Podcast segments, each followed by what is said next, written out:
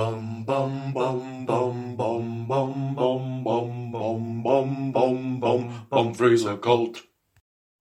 Hello and welcome, dear listener, to episode three of season four of Bumfrey's Occult.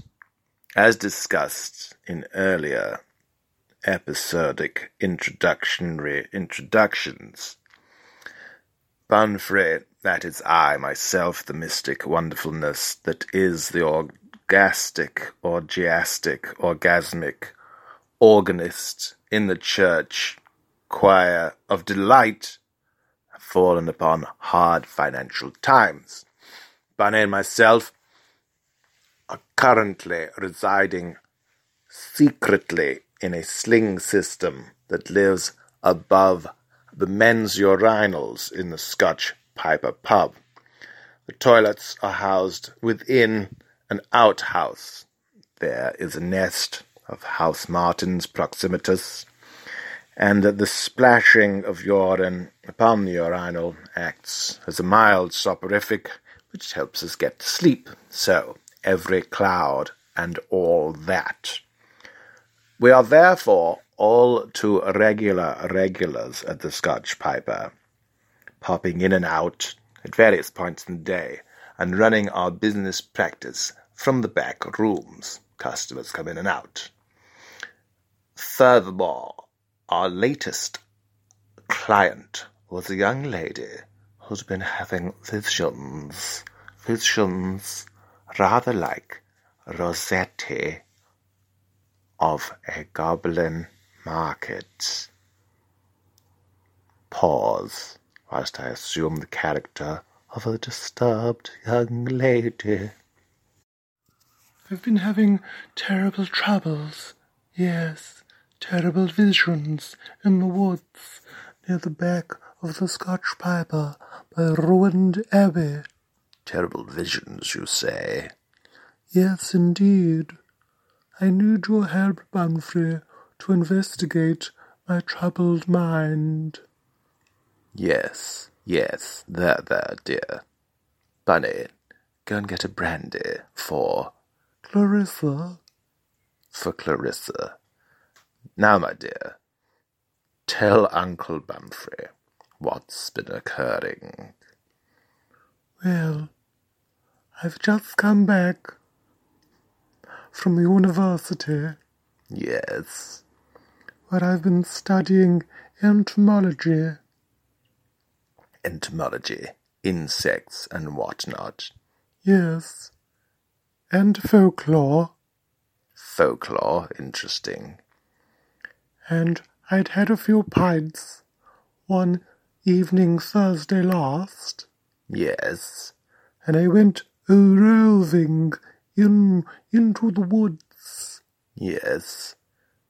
And happenstance I came across a load of goblins gobbling about.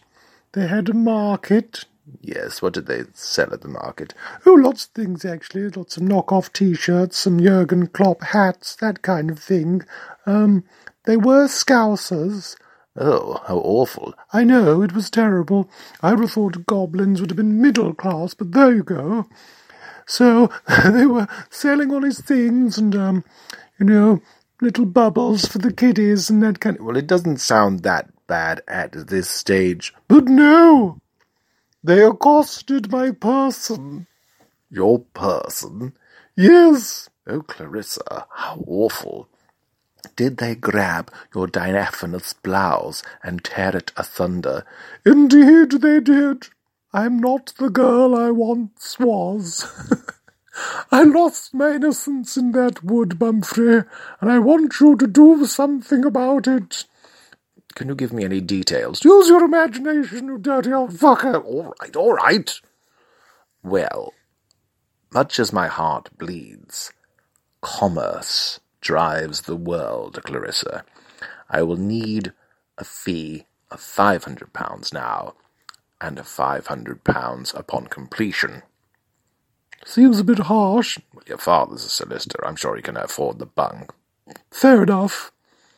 And with that, Clarissa diaphanously dissembled into her father's chauffeur driven Bentley and off into the evening. Bunny and myself were left with five hundred pounds sterling, with which to disguise ourselves in pagan robes and wigs and floral helms in order to appear attractive in a ladylike fashion for the prospective appearance of the goblins. We had a couple of double brandies and a chaser of three pints of cider. Got ourselves dolled up in the bogs, went down the back of the abbey, and went in search of the goblin market. Oh, I'm not up for this, Mumfrey. You're always going to be to dress up and things. Oh, shut up, buddy. Five hundred quid. You've had your beers, haven't you? Oh, fair enough. We were off. Into the woods. Not much about. Uh, the odd owl. Hello? Owl. All right, leave the owl. Bird enough. But we did hear sounds, squigglings, rumblings, little voices. Yes, yes. The edge of my vision. Green little faces, hats, and Scouse accents. The Scouse goblins, Bunny. Listen. You give me Timmy fucking cloppers there, like the fucking knockoffs and all that, you know. Fucking weird goblins, yeah, you know. I hope there's some fucking young bird comes in again so we can rip out the appenus blows and, like, you know, make it into cloppers and that. That's what they're using the diaphanous blouses for. To make knockoff Klopp hats. Bloody hell, Mumfrey. Yes, Bunny.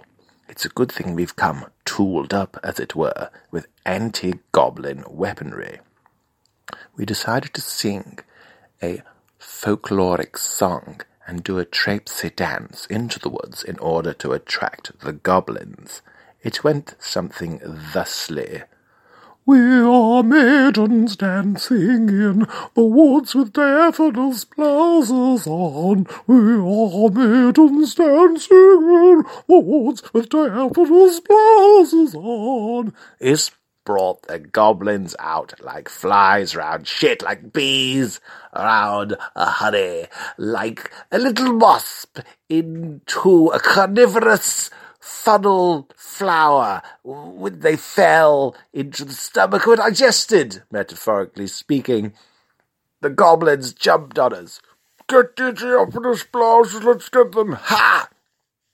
Goblin scouse fuckers. We ripped out our arcane occult weaponry. Weaponry. There was a sea of occult green fire as we vaporized the little fuckers into nothing. Bang, bang, bang, bang, bang, fuckers. All gone. Whoa.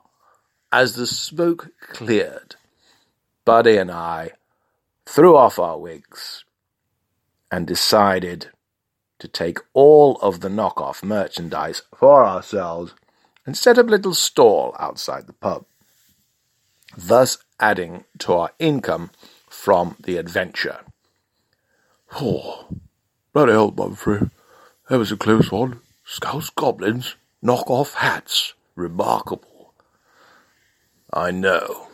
Well, if you want a job doing, Bunny, of occult weirdness and strangeness, you've got a call Bumfrey's Occult.